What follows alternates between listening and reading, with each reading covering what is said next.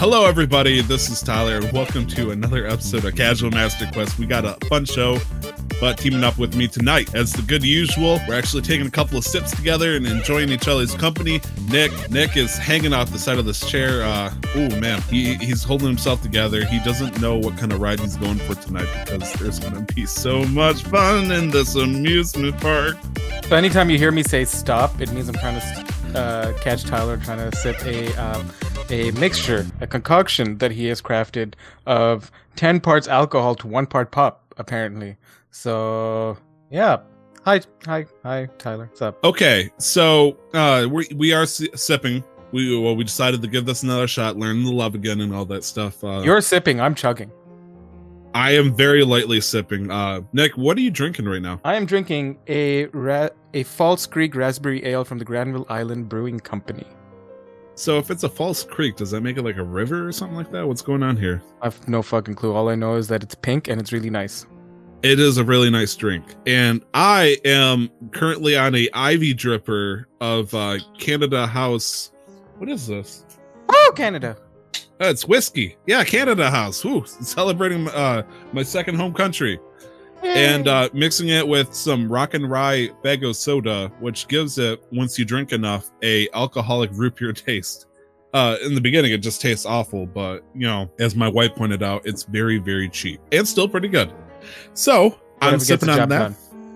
Yeah, I mean, within reason, I'm not allowed to drink too much. No, you're Nick, not. uh, it's yes. It's it's been a hell of a week, dude. What's been going on Yeah. your end?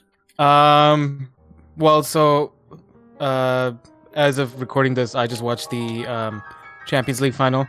It is uh, Europe's biggest soccer uh, cup tournament, um, and it concludes after all the seasons in all the countries have concluded. Nick, Yeah, you you can't call it that, man. You can't. I just don't want to. I just don't want. I don't want to confuse our um, um, listeners. That's it. The don't wanna- colloquial term is a FIFA game.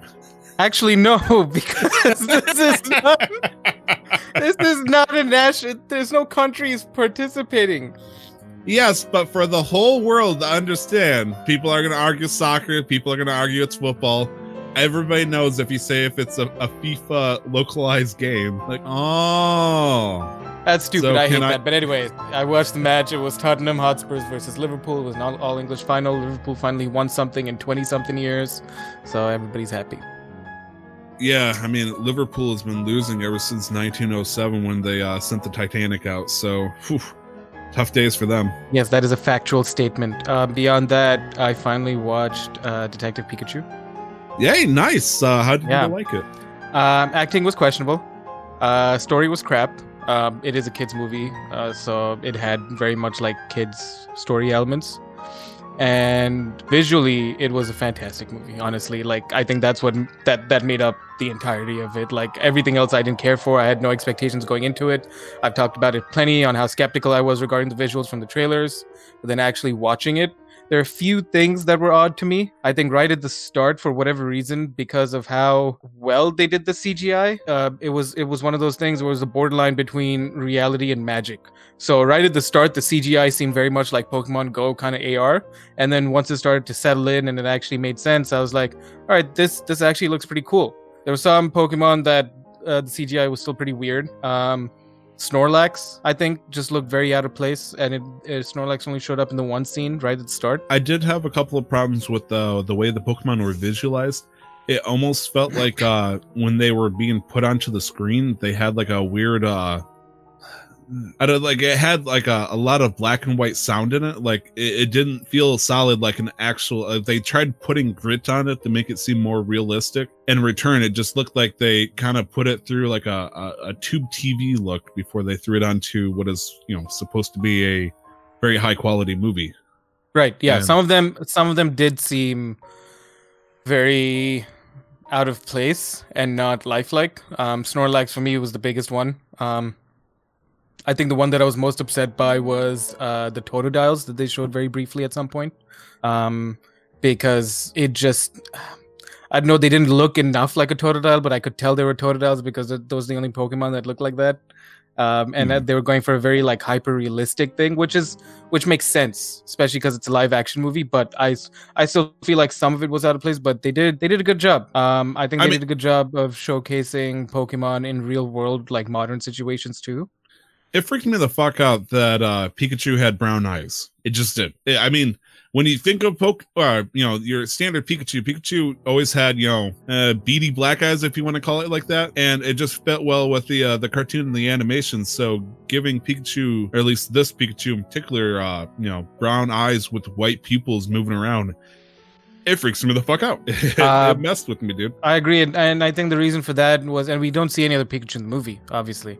Uh, um, and I, the reason for that is, I think purely because of the personification of Pikachu. Right. um, they wanted to make sure that uh, everybody thought that this Pikachu was unique, whether or Right. not that was the actual case. Yeah, and still a better job than um, uh, what, what's the fucking movie we talked about? Sonic. still a better job than humanifying. Yeah, the movie we forgot. And you, oh gosh. Oh Um, man, that just thinking about that movie drives me the drink. Um, I think the Greninja in the movie were fantastic, honestly. Um, and the wha- I can't remember uh, the Mewtwo. Uh, there is a Mewtwo that appears in the movie. Um, and the only issue I had with the Mewtwo was the voice. It was this weird kind of like omni, uh, like omniscient, like godly male female voice. Um, and I mean, it almost felt like uh, it was the same fucking Mewtwo from the uh, the voice actor for the original Pokemon movie. That's what messed with me. So it felt natural, but also felt out of place because you know Mewtwo is strong in this movie, but he's not omnipresent, if you will. Yeah, yeah, um, and okay, I, I, I, movie only just came out. I'm not going to discuss spoilers, but there was, um, like one thing in the movie that really just bothered the heck out of me.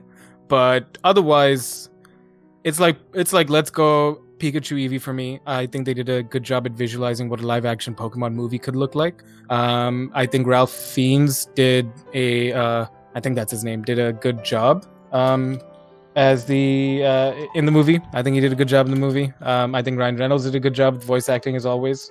But um, yeah, yeah, that's my uh, review for Detective Pikachu. I did enjoy the interaction with Mr. Mime. I think that was probably my favorite scene out of the whole thing. Just the That was a funny scene. Uh, yeah, no, that was arguably that was the funniest scene that they had in the movie. Um, Mr. Mime was an interesting way because we don't I don't watch a lot of the anime and just considering the lore and you know in the games we're just used to battling with Pokemon. Uh, The way Mr. Mime was uh, portrayed in the movie was interesting, and the fact that he could actually interact with some of the structures that he built. I mean, when it comes to the cartoon and anime or whatever you want to call it, uh, when Pokemon are portrayed, usually the feral ones specifically, they usually have one note characterization and a characterization, and they just act on that hardcore. Like when you think of a primate, just kind of primate, you know, have feelings and all that stuff. Yeah, but 90% of the time it's just gonna be an angry fucking thing. But they actually gave Pokemon personality in this movie, like sophistication. Yeah. Uh, even if Yeah. it was only to a second or third degree. And it was really weird because you're not used to seeing that. Yeah. Um, I did, I did want to correct myself. It was not Ralph Fiennes. I was thinking of him because I just watched Harry Potter recently. Um, uh, because Ralph Fiennes uh, plays Voldemort. It's Bill Nighy, who's uh, in the movie, and I he, he did a fantastic job. I think. Anyways, um, yeah, that's my uh, Detective Pikachu seven point two out of ten. I would give it. Um, a good 7.2 out of 10. Wow. Uh, is there a reason why for the uh, the the decimal and everything? Um, uh, yeah, no, my criteria with movies is just whether I was ent- entertained or not. And again, despite picking out like nitpicking at the visuals, um, and the questionable acting and the questionable story, I just I was entertained throughout, start to finish. Um, there were some kind of like cringy moments, but then uh, you also have to realize that just about most Pokemon media that's made is made for a, a, a younger audience, right? Hmm. True. I mean, you got to accept that sometimes the target audience, even if it was you at one point, is no longer you. I mean, Exactly. Pokemon is well over 25 years old at this point, and it might have been, you know, your big thing for the past 10 years, but as Pokemon continues to be a child-based game that you may still love because it was an old passion when you were, you know, a kid, doesn't mean that all the notes are going to stick with you still. I mean, what do you think would happen if they made a adult-based Pokemon movie? Um, there'd be Pokemon dying, Yeah, Pokemon.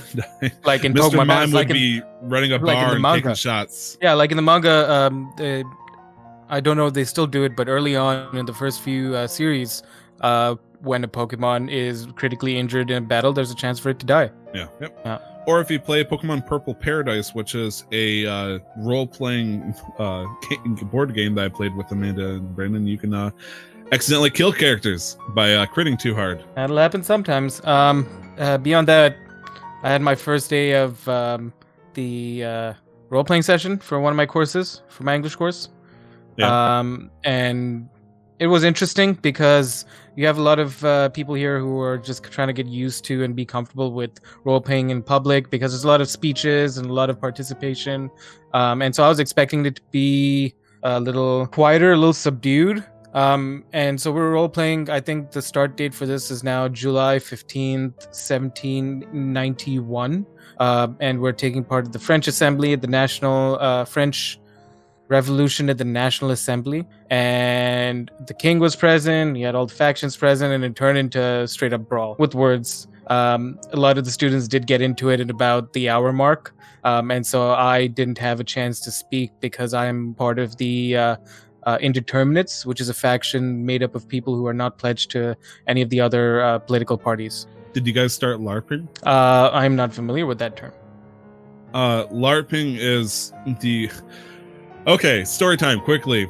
I was uh, I found a girl. Girl found me. She liked me. I liked her. She was cute. She invited me to do something called LARPing. Basically, uh, this was at college, so they took us to the gymnasium where a bunch of people were LARPing and it was basically people dressed up in medieval costumes and whatnot and they had pvc pipe that was lined with uh, foam and they were just uh, like sword fighting with uh, very soft weapons. So when, when i joked that you know were they larping like did they get into like actual like uh role playing battles if you will? No, because uh, I mean, no physical battles, but I think a lot of people did a fantastic job actually for their first time role playing as as portraying their characters and what they're supposed to do. So, um, no, that's fun, and I'm excited to see how it progresses because we've got five more sessions.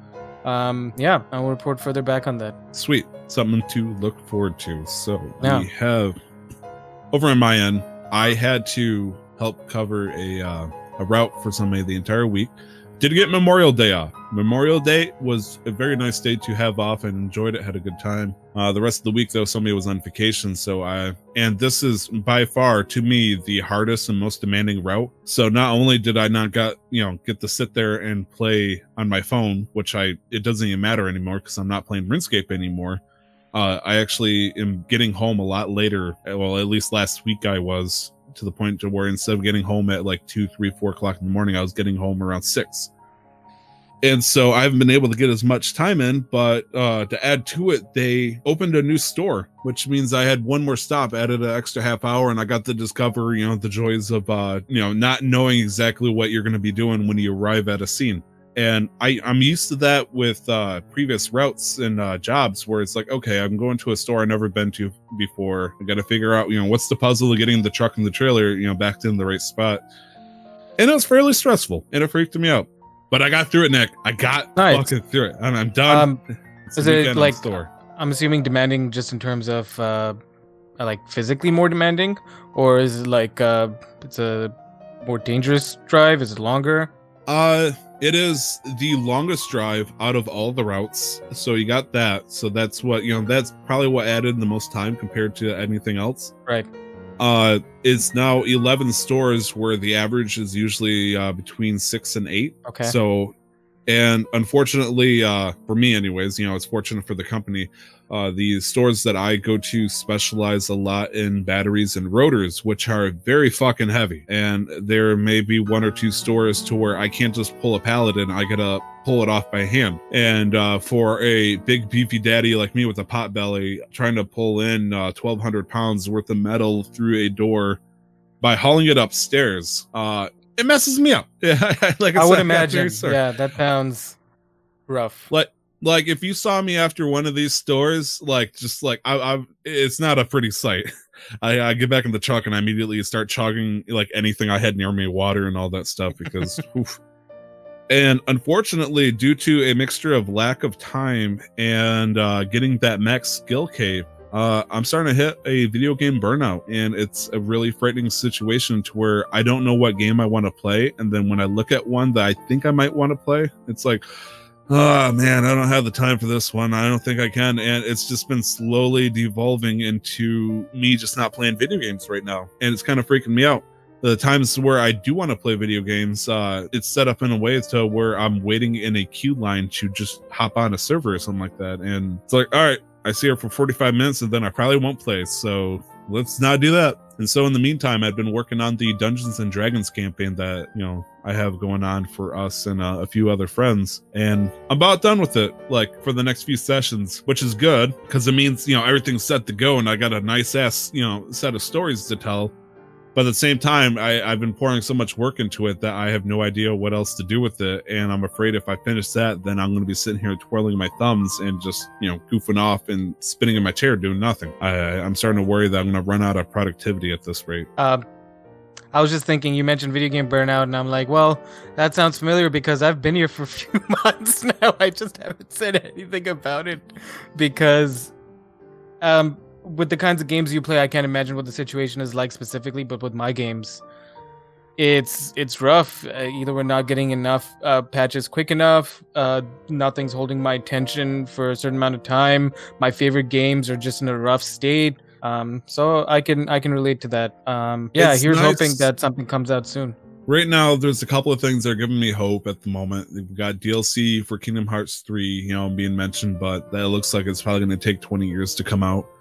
Uh, Terraria is actually getting a uh, sweet update sometime in the very near future, but it's run by a small company right now, Re-Logic, and uh, they're announcing and saying it, but they're not giving release dates. They're just teasing right. what you know they can do, and so I got that going on right now. And I mean, it's pretty much uh, waiting until a new game, or I remember that there was a new game that came out that I wanted to play. And I keep telling my wife and I keep telling myself there's one game that I keep wanting to replay, but what's holding me back is the hardware now. I, I really want to replay Horizon Zero Dawn, which was a fantastic PlayStation 4 game. But after hearing uh, about how sweet it looks on the PlayStation 4 Pro, uh, it's like, I want to wait until I get a PS4 Pro. I keep talking myself out of getting a PS4 Pro, so you know I, I, keep throwing like little limitations on myself. I'll do this if I can do this. I can't do this, so I won't do anything with that and it's I'm, I'm cock blocking my own gaming passion right now, Nick. It's it's really freaking me out. Well, and with the so, PS4 and the PS4 Pro, I just trade in your PS4 to get a PS4 Pro. It just doesn't make sense on investing in a brand new PS4 Pro and keeping your PS4, considering PS5 is probably going to come out next year. And I was looking at that actually at GameStop to get a used one. It's two ninety nine. To get a new one, it's three ninety nine and I I think uh, they wanted to buy the PlayStation 4 from me for 179, which you know isn't a whole lot, but that's still a whole lot better than you know just letting it right. sit there. Uh, the problem is though, I made the mistake of saying out loud. It's like, well, sometimes it pops out the disc, very occasionally, and they're like, ooh, okay, that means your PlayStation 4 is defective. I'm like, technically speaking, it's like, all right, we're gonna have to chop a third of the price off. I'm like, damn. Yeah, okay. find a different, find a different GameStop.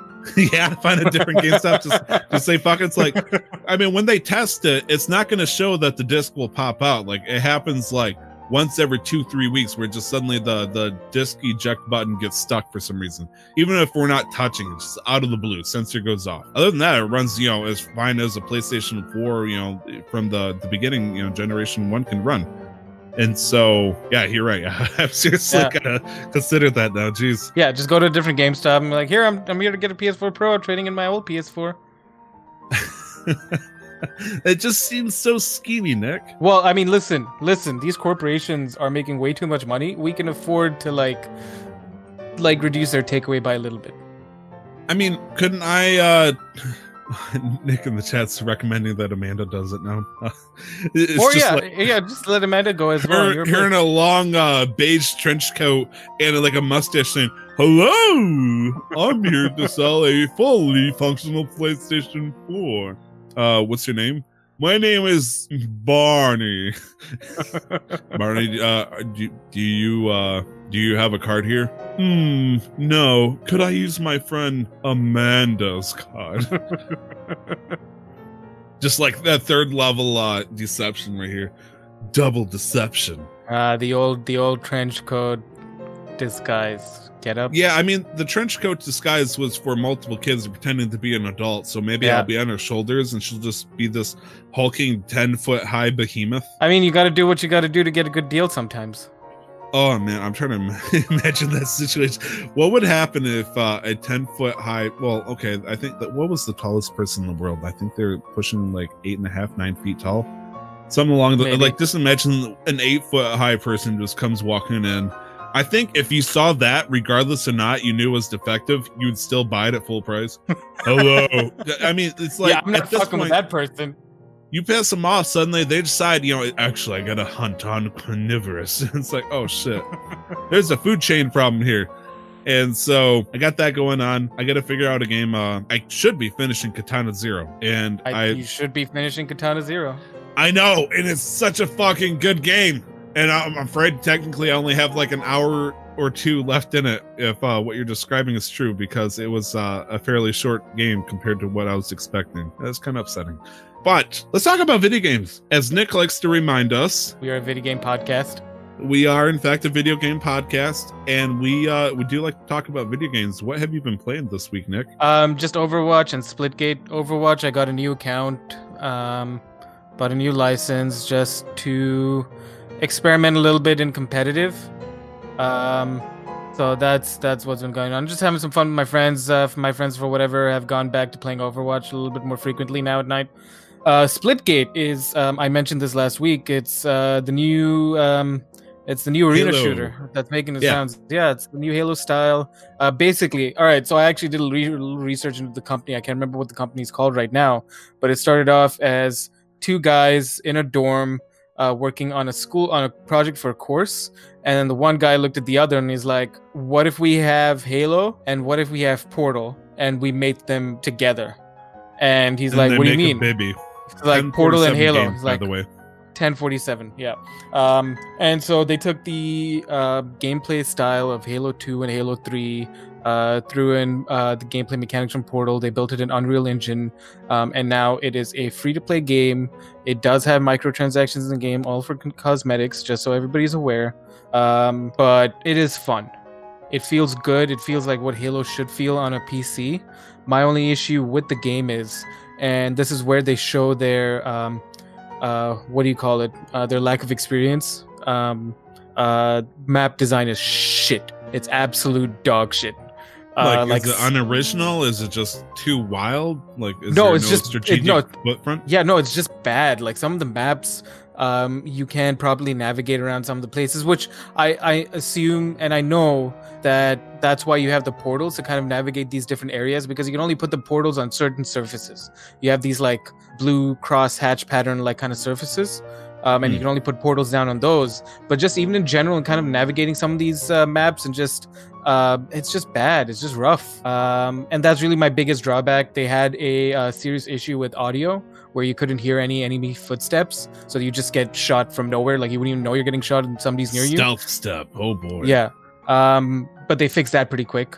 Uh, they had a big issue with uh, no, not an issue. Oh yeah, no. And my other biggest critique is uh, when you think of uh, UI um, uh, HUD kind of like design.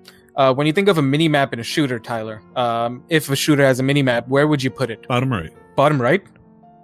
Wh- what That's strange. Okay. Most people I've talked to um, with mini maps in shooters usually prefer it in the top left or top right, uh, just because you have all your vital information there. Destiny does it that way, um, and um, a lot of the other uh, competitive shooters I've played that have mini maps with the radar. Um, here they put it in the bottom left, where you usually have your ammo counter. Um, I think the reason why I uh, say bottom right, and uh, I, I want to point out that uh, Halo Three, uh, the map on it is in fact bottom left as well.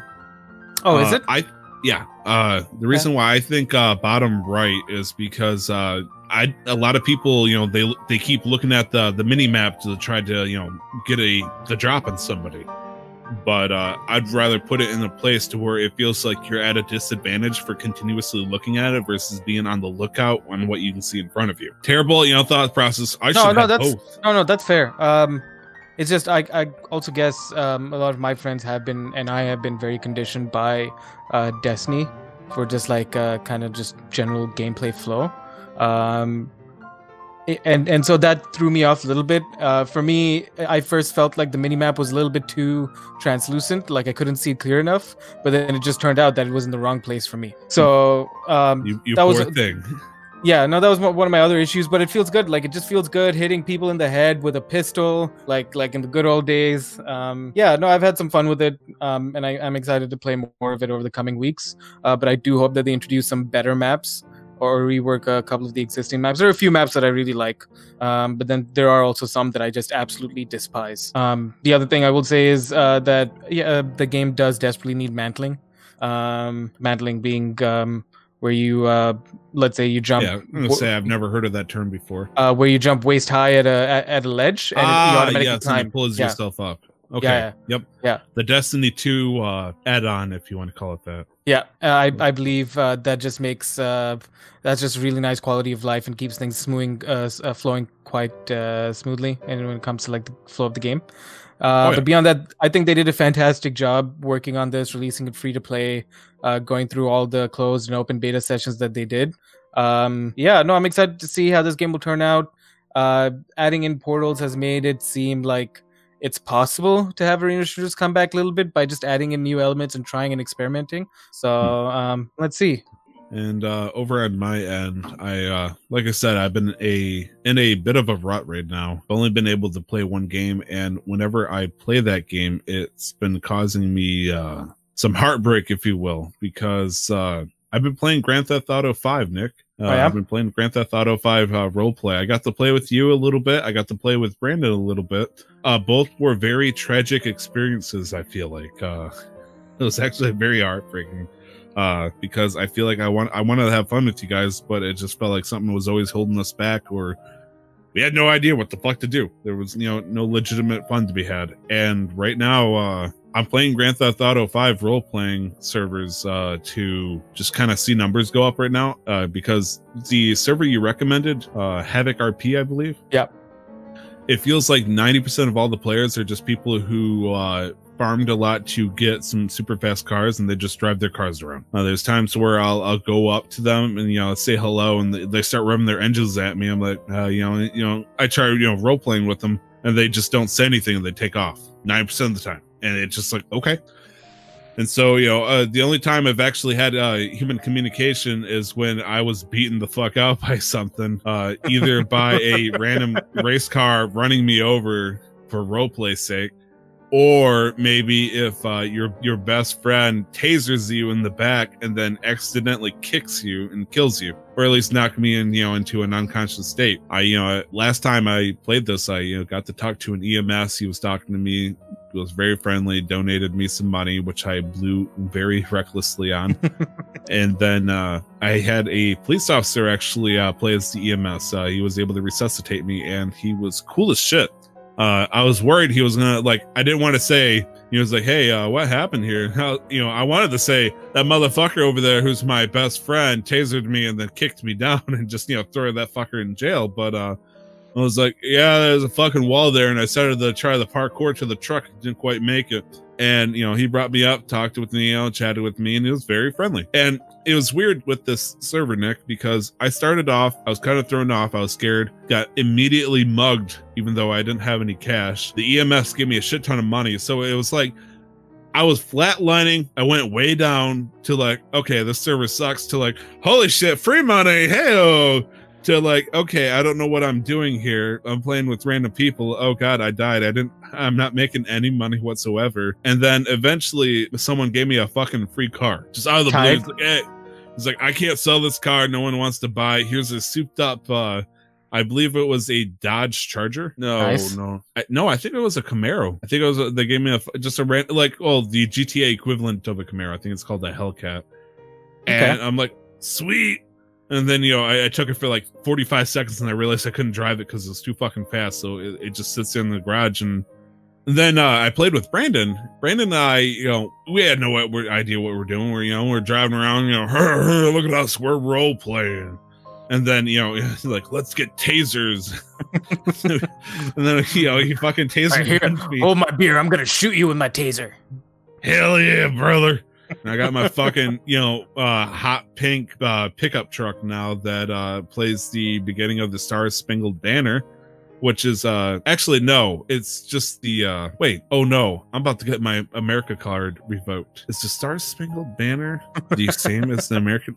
I look okay. If we're gonna be honest, yes, the Star Spangled Banner is in fact the same thing as our American anthem. Okay, look, I had FBI a little bit was of Canada. Just knock on the door. I'm like, sir, I'm gonna need to have to have you step outside. yeah uh, the the canada house is starting to make me feel like uh my my visa's you know physically coming to me now. Uh anyways uh we taser each other have a good time. I get the knocked the fuck out. Cop brings me back and talking with him.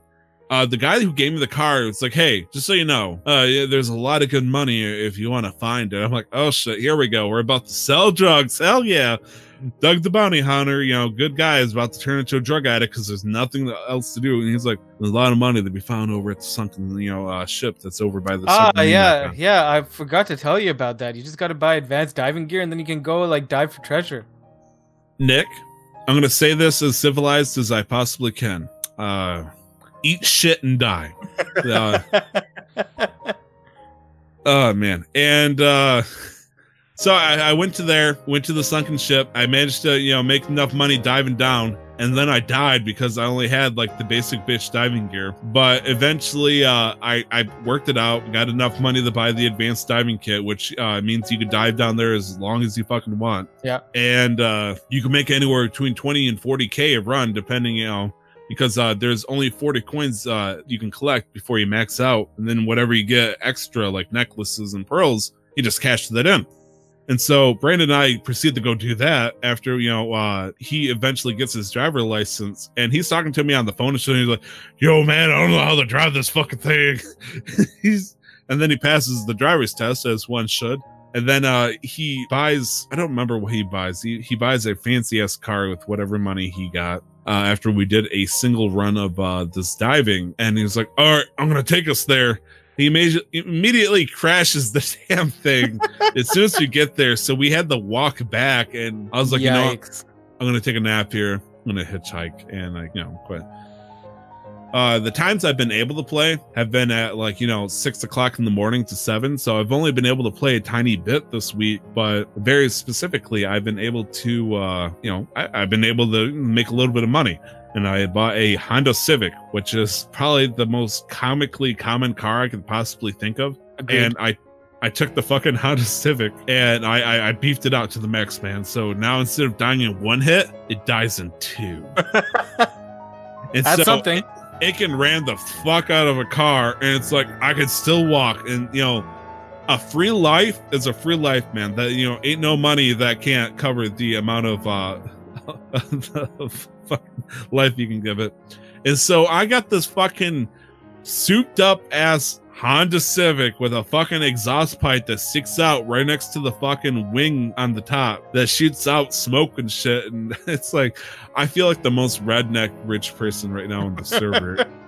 Well, but you Doug know the what? Bounty Hunter's got to do what Doug the Bounty Hunter's got to do. Fuck yeah, his truck is in the shop until he can give it some extra armor and whatnot to take a hit or two. And right now, I'm feeling pretty good. It honestly feels like I'm owning both the purple spots on the Monopoly board and I'm starting to put hotels in the damn thing. Where it's like I bought the cheapest thing and then I just put it out the max. It's like, Right. watch out, guys! If you land on me, you're gonna owe me two hundred and fifty dollars, four hundred fifty if you land on this property. Well, I Uh, believe um, with I don't know what the whitelist process is with Havoc, so you can get that done too.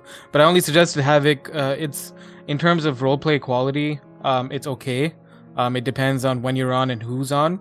Um, in terms of the actual server and the code, it's also okay. There are a lot of bugs, as we discovered when we played together. Um, I just saw you log on, and I was waiting for some of my friends to get on to whatever. So I'm like, I'll just come hang out for a little bit. And we were just driving along the highway, and you glitched out of the car and died. yes, Um, viciously. I, I am- totally did not double check to see if I actually put on the seatbelt that time, but No, but it doesn't matter because I didn't hit anybody. But you just glitched out of the car uh, while we were in the middle of the highway, and then you just died because you got run over. And we left. I think I think you got out of the car like while I was doing ninety or hundred miles an hour. Fuck. Uh, there was a time when I was playing with Brandon right outside the uh, driver's uh, license training thing place, driver's test school, whatever you want to call it. He uh, just randomly went through the concrete and then fell 100 feet and died. Right. And he he had 25 grand and you know a bunch of stuff on him, his advanced diving gear and all that. If he died, he would have lost fucking everything. And so I'm looking around. There's only two other people on the server. And my best friend, both in game and out of game, is dying here by glitching through the concrete and dying. So what we discovered is when he logs in, there's a 50-50 chance where he's going to be alive for about three, four seconds, and then he dies. Right. During that three, four seconds, he can give anything that's on him. And so he keeps logging in and out, like completely cheating the server. Uh, if you want to call it that, because the server cheated him, and gave and then me just all his handing up. Yeah, yeah. And so we, we recovered everything, but it's like, man, the server is fucking janky. But the fact we were able to pull it off because it just felt like that was going to be a game ender for him, but we fucking duct taped a victory to that. Nice. And Yeah. That- um, I mean, I, I love that kind of janky shit, dude. I recommend just going through the server list as well because you can look for tags, and you will find some servers that are not that don't have any kind of like criminal activity, where it's just people like just really focusing on human RP. Um, so like now you have a flavor for it, you have a taste for it, so now you can just go shop around for for a server that you Fair think you could call home. Yeah. Uh, there was uh, one last game I got to play, and uh, just you know, give a little shout out to Ubisoft. Uh, Nick, my wife, and I were, you know, uh, we hung out and we played some Uno, and Uno is Uno. Uh, I did forget how enjoyable it is to uh, pretty much, pretty uh, say fuck you to your wife in a very legal way because uh, you know you, you give her one too many uh, draw fours and draw twos, uh, know, things can go downhill. Uh, same thing to the friend, but the best friend is uh, very resilient. Shout out to Nick. Oh man, there was a time I was always afraid that this was going to happen. You know, it's a glorious moment when it doesn't happen to you. When uh, your best friend gives you a draw two, and you're like, haha, and you put down your draw two. Then the third person puts down a draw two, and then the Amanda puts down a fucking draw two. I'm like, oh, Nick's about to get fucked over. And then he puts down a second draw two, and I, you know, get a hit for fucking 10 cards. It's like, are you serious? Fucking RNG in this place. Ridiculous. But, I hate that's- Uno. You hate Uno? Really? No, I don't, but I hate the I hate the house rules that people play with. So, yeah, because Like, you, don't- you don't like putting a zero down and everybody gives up their hand? Uh, yeah. Well, that those are the game like the uh, the you know the digital game rules. That's fine because you can play special uh, modes. But like I'm talking about shit where people stack fours, plus fours. You can't do that. Oh, like they, they put a plus four down, they put a second plus four down, they give you a plus eight. Yeah, Uno confirmed. The official Twitter account for Uno confirmed that that is not in the rules and you can't do that. But people don't give a shit, so people do whatever they want, and I hate it. I mean, in the Uno game, you are allowed to put a draw four down, but they can't add on to it to a draw four specifically. Uh, there is a rule to where you can do uh, it's called stack rules, where if you put down a card of the same number and color, uh, another player that isn't the very next player can put their card down to jump on it. So if you put a blue eight down, somebody across from you has a blue eight, they can jump in and put it down real quick. Yeah, I don't like that either. I didn't grow up And- playing that rule. I know some, I know the- the game allows that, but and it you know applies to draw four wilds too. So if you put a draw four the fuck over the person to your right then the person to your left who you know has a few turns to go puts it down. It cancels out yours and then gives you the draw four. And it's just like the biggest fuck you white knight level shit you could possibly think of. Yeah, and I probably sound like a like a no fun zone right now, but I've played yeah enough you do Uno and actually all kinds of different rules to know when some rules are bullshit. And I will have you know, last semester I took a game design class, so I kind of like have an idea of what oh I'm talking about. i'm sorry captain associates over here you know uh, mr expert on board games look you haven't lived if you haven't played uno a single round for an hour and a half okay I have, which is why fuck house rules. No, house rules are great. Come on. Bullshit. You know, don't stop till you drop. you or lose till I when you DC. somebody. Fucking brutal, man. Fucking That's what the zero does. You just stab somebody. the uh, as Nick in chat says, uh, considering his habits in Sea of Thieves, uh, you are a very aggressive player when it comes to how you handle things. Like you just talk shit somebody right out of the game. You're like, ah, you're so toxic. I can't I can't even skip a turn with you. Ugh. and, you just like add a reverse. Fucking do it again, bro. Fucking do it again. Listen, I as much as I talk shit about reverse rules, if I had to play Uno and I was playing by house rules, I'd be a toxic piece of shit there too. So it's fine. It balances it out. That's actually very scary to consider. The most toxic Uno player. Nick, are you a toxic Uno player in the making? Depends on who's who I'm playing with. Um, if I'm playing with um, people of an appropriate age, then I will be a piece of shit. what is an appropriate age for you? Like two to six or something like that? Um, anybody 15 and up uh, is is is is uh, uh Fair game for your uh, Fair your game, yep. Volker onslaught. Ah, okay. Uh, well, it also depends. Like, it really, anyways, 15. If you let's were say the- 16 and up. I'm gonna say if you played against a you know seventh, eighth grade middle school girl, it'd be like eat shit and die. I just draw to your face, punk. Pretty much. I didn't. I didn't want to gender insult this yeah. imaginary, you know, eighth grade middle school girl. Nick, uh, we got a lot of news that came out this week. I'm Uh, very excited.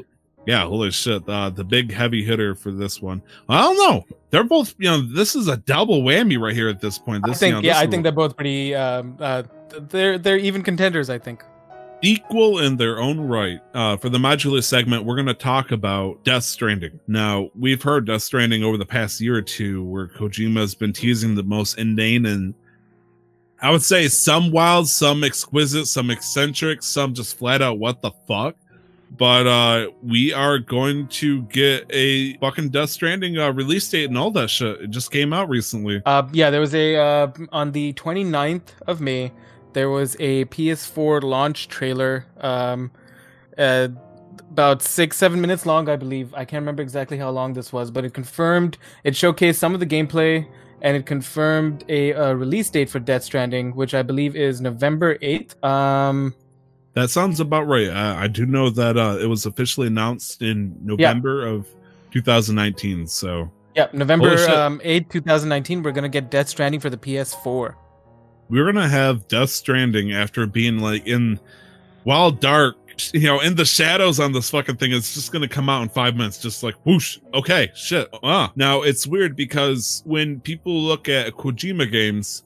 They see a very close. It's going to be action packed. It's going to focus on the character and all that time, or all the time. But uh, you know, there's a bit of trailer footage that's showing that this is going to be a little bit more open world than what they're used to. Yep. Uh, especially with a Metal Gear Solid game. And so, you know, peop some people have no idea what Death Stranding is. I am one of them. I mean, I, I think like 80% of the people have no idea what's going, on including the people that are working on the game. Well, I think at this point it's more fair to say that we have no idea what the story of the game is.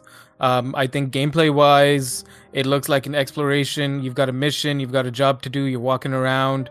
You, uh, it looks like it's got its own stealth elements uh, from the trailer.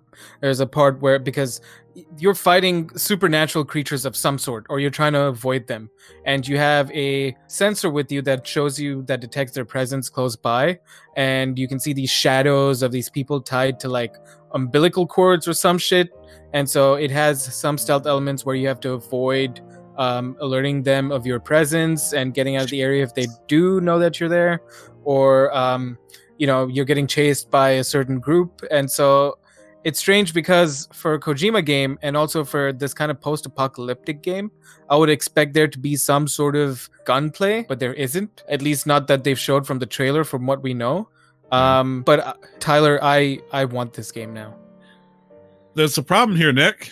I know, but I still want it because I know P- because PS4 and I don't have a PS4. But uh, this game is a meme at this point. Like if we're being completely honest, this game's Hey, a I'll fucking sell you a meme. PlayStation 4. You want a PlayStation 4? I'll sell it to you. this game's a fucking meme, and I want it because I I, I just want to be confused the entire time. That Kojima Fiend Green Meme Machine. This is like this is like Tyler. If somebody gave you a budget of twenty million dollars, and they're like, "We don't give a," f-, it's an investor's like, "We don't give a fuck about the story. Just take all your favorite art styles and put it into a game and give it to us." That's I mean, what this was- project is. That was Kojima and Konami for a while up until like Konami started double taking and like uh, you know they saw Kojima like exporting fucking elephants and they're like, "The f- why? And it's like I need it for the environment. It's like, are they gonna be mocapped? The- nope, I just need them. Hmm. Mentally, Kojima has been aging backwards. He is now a 19 year old with a jewel and just sitting in his room and complaining about how this is not fitting his aesthetic. I'm I'm in I'm in love with this game. Like it just looks scary. It looks creepy as shit. It's also got two amazing actors in it, Norman Reedus um, and Mads Mikkelsen, and it's got a bunch of other characters too. It's got uh, Guillermo del, uh, del Toro in it as well. Uh, Hideo Kojima currently has like a net worth of around thirty million dollars. Uh, have we heard like where uh, he's getting all this money from? No idea. I mean, 30 million is a lot, but A, you don't think uh, Kojima's going to dump all that into a fucking game, like a one shot thing, like his big swan song, if you will. But uh, he's got to have some like very, very strong angel, you know, producers somewhere. Well, considering angels. the uh, legacy of Metal Gear Solid, I'm sure that when he left Konami, there were some people willing to jump ship with him and put their faith in him. I mean, yeah, uh, it makes sense with uh, his company. Whether that's a mistake or not, we'll find out soon enough but the fact is that we finally kind of have an idea of what gameplay is going to be like because I yep. think that was the maybe one of the main arguments from the last two or three years where people are like, what the fuck is this game? And the story is still going to be whatever it is. Nick in the chat is also pointing out that since uh, Kojima is accepting a exclusivity deal from Sony, they're probably getting a fair penny from that too. That's fair. Yeah, um, there is an exclusivity deal, and we do actually have an article here that says uh, the exclusivity deal could end as soon as um, um, in six months. But it is, this, mind you, this is just fairly a rumor. So about six months from the release date, we could see Death Stranding on PC. Right. Uh, they they don't know uh, the person that was reporting on this, a uh, Italian journalist by the name of Antonio Fuscito. I don't think I said that right name right, but whatever. Uh, he doesn't know if it's going to be a six month or a 12 month uh, exclusive period. So there's a possibility where you got uh, anybody who's going to want to play it on the PC is going to have to wait until 2020 regardless. But we don't know if it's going to be, uh, you know, sometime in June or May, or if it's not going to be until uh, holiday period of 2020. And by then, we're probably going to be seeing talks about the PlayStation 5, which isn't strictly relevant to this, but there's a possibility. Right. Um, now, talking about some of the story aspects for Death Stranding, um, it seems like uh, Okay, so quickly to talk about Kojima's explanation behind Death Stranding in the story. He put out a little graphic um, uh, the day of the launch, and I'm just going to read this out straight from uh, what he's put out. Uh, people have built walls and become accustomed to living in isolation. Death Stranding is a completely new type of action game where the player's goal is to reconnect isolated cities and a fragmented society. All elements, including the story and gameplay, are bound together by the theme of strand or connection. As, as Sam Porter Bridges, you will attempt to bridge these divisions and in doing so create new bonds or strands with other players around the globe. Through your experience playing the game, I hope you'll come to understand the true importance of forging connections with others. Now, please enjoy the latest Death Stranding trailer. Um, that still doesn't fucking help. that, that, that, it's like activate these shrines and towers and you'll make friends. it's like how? Because then you'll be able to see them. This sounds like a sci-fi mature rated equivalent of My Little Pony at this point. It what if it is, Tyler? What if we've cracked the code? I'm listening. What if? If not, I think uh, we need to get Kojima on the line. we need to summon Kojima and convince him, you know, the work with Hasbro to make a sci-fi mature rated My Little Pony thing. Skynet, our Skynet has uh, penetrated Equestria. Did you uh, did you watch the entirety of the of the trailer? Uh, no, I have not actually. Um, I like honestly, I will say like I've I've been very outspoken on my uh dis dis not disdain my dislike for anything kind of spooky or even remotely scary. But yes, I'm well aware of your uh, your spooky meter. It's it's, it's uh, a little.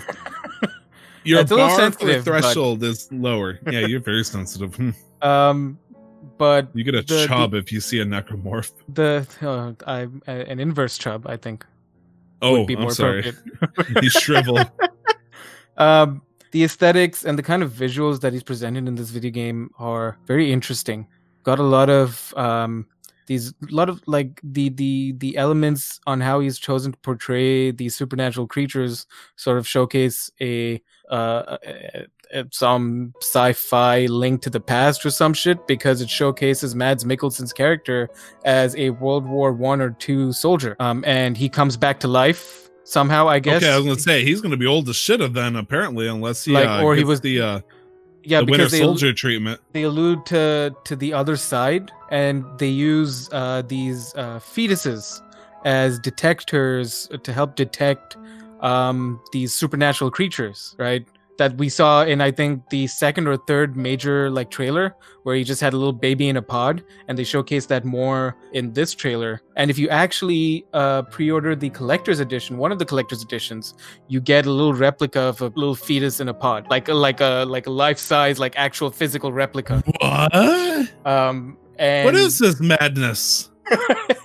not a, not an actual living fetus, mind you. We're we are buying into this bullshit. I'm 100% on board, Tyler. Like, I want to see how far that Kojima can take this meme. Kojima has been researching memeology for the last, like, let's say six years. And he's like, guys, I'm going to make a fucking game that nobody knows shit about. I don't know shit about, but people are going to buy it.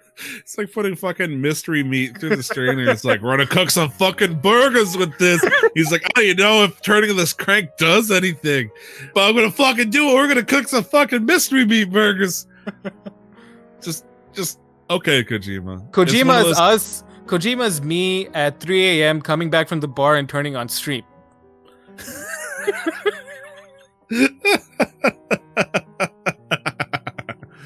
oh shit, man. Uh, I feel like uh, Kojima and uh, Quentin Tarantino would get along very well uh, if they were to ever like make a movie slash uh, CGI video game or something like that.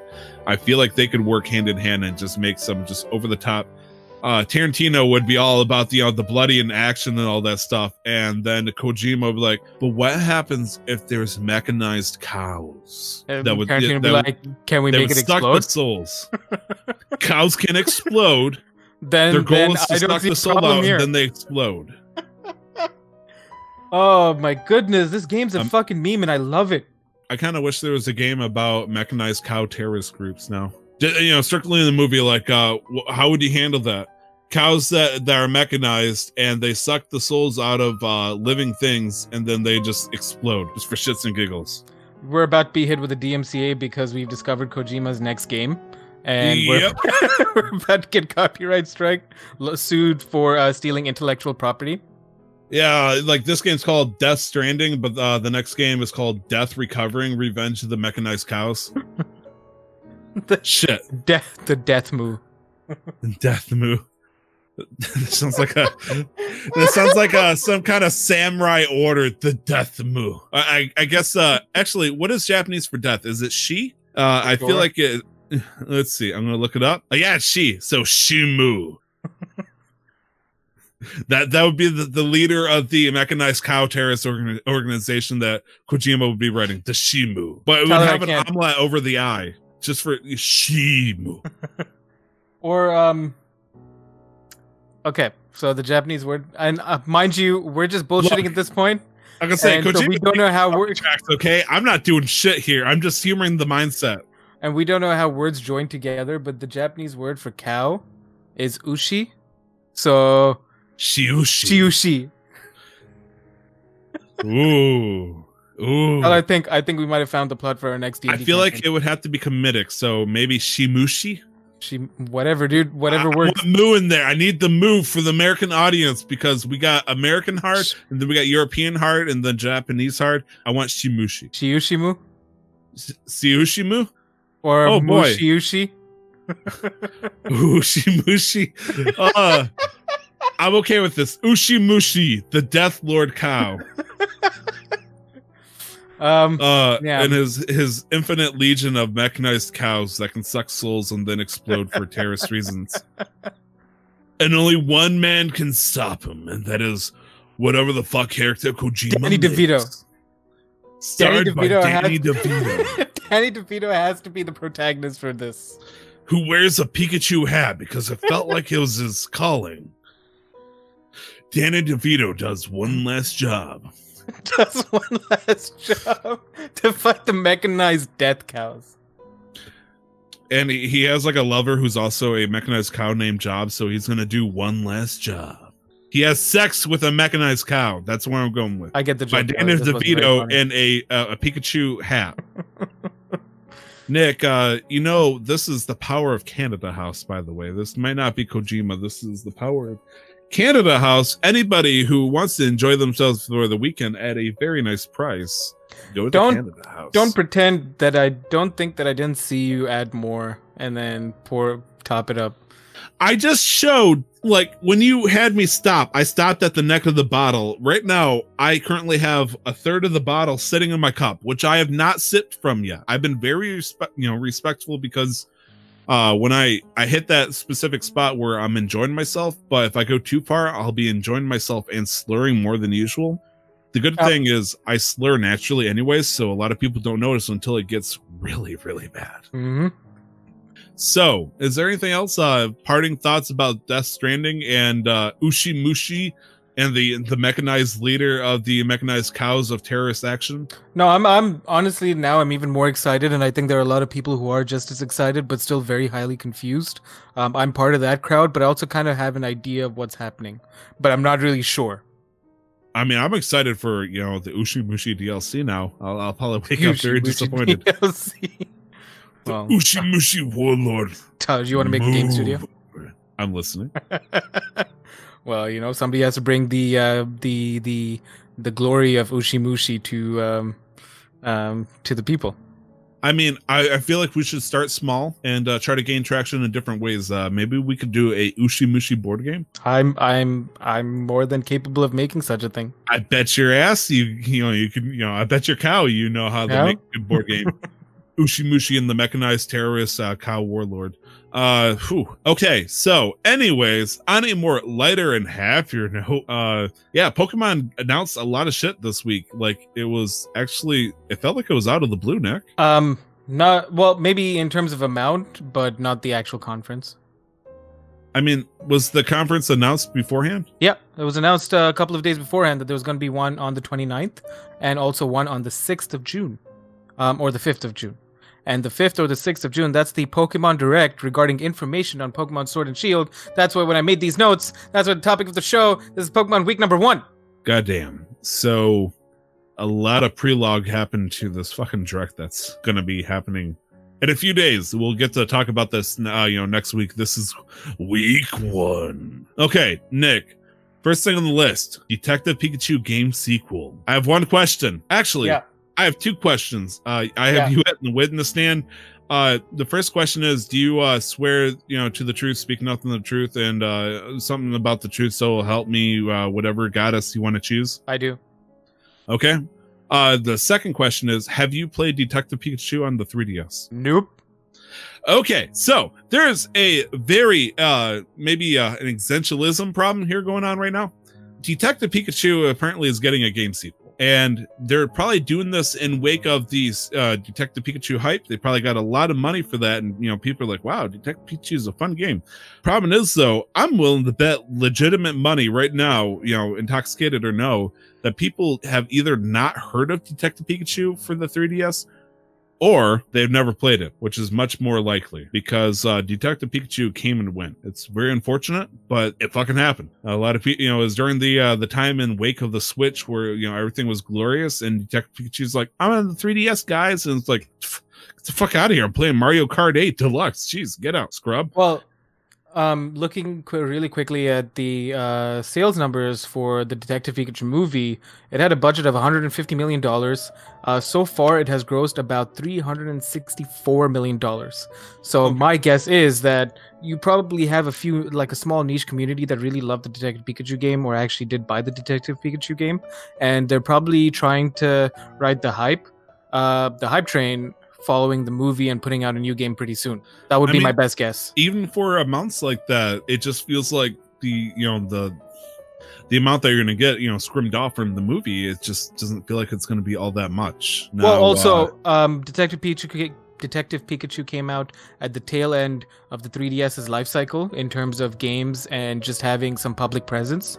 Uh, the Switch is pretty close to overtaking the sales, uh, lifetime sales of the 3DS. So by putting out a new Detective Pikachu game on a more popular platform and a platform that allowed them to do more visually, um, I can I can see why they would take this risk. Is what I'm trying to say. I'm not saying whether they they needed to, whether it was asked for. I'm just saying I can see why they would take this risk. It stinks because I'm concerned them, you know, uh, out of worry to myself that this might actually be something out of ignorance. Uh, unfortunately, I, I am a man of ignorance when it comes to certain things. It's like I'm starting to question. It's like, wait, did, did Detective Pikachu actually turn out to be a fucking great game if people bought a lot of it in the 3DS? And so I'm looking at it right now, and this is in Japan right now, Nick. Uh, in Japan, uh, they sold 121,000 with an additional 27,000 in digital, but that's Japan. So the problem with that is, uh, it's like, okay, Japan's Japan, that's quite a bit, but we got to look at North America. North America uh, announces that it was the top selling 3DS game in March of 2018, so well over, you know, uh, 16 months ago. Uh, and uh, it was, you know, one of the best selling games in June to July of 2018 last year. Uh, the problem is though, it, there's no numbers for it, so I can't really tell you if it was legitimately a high selling game.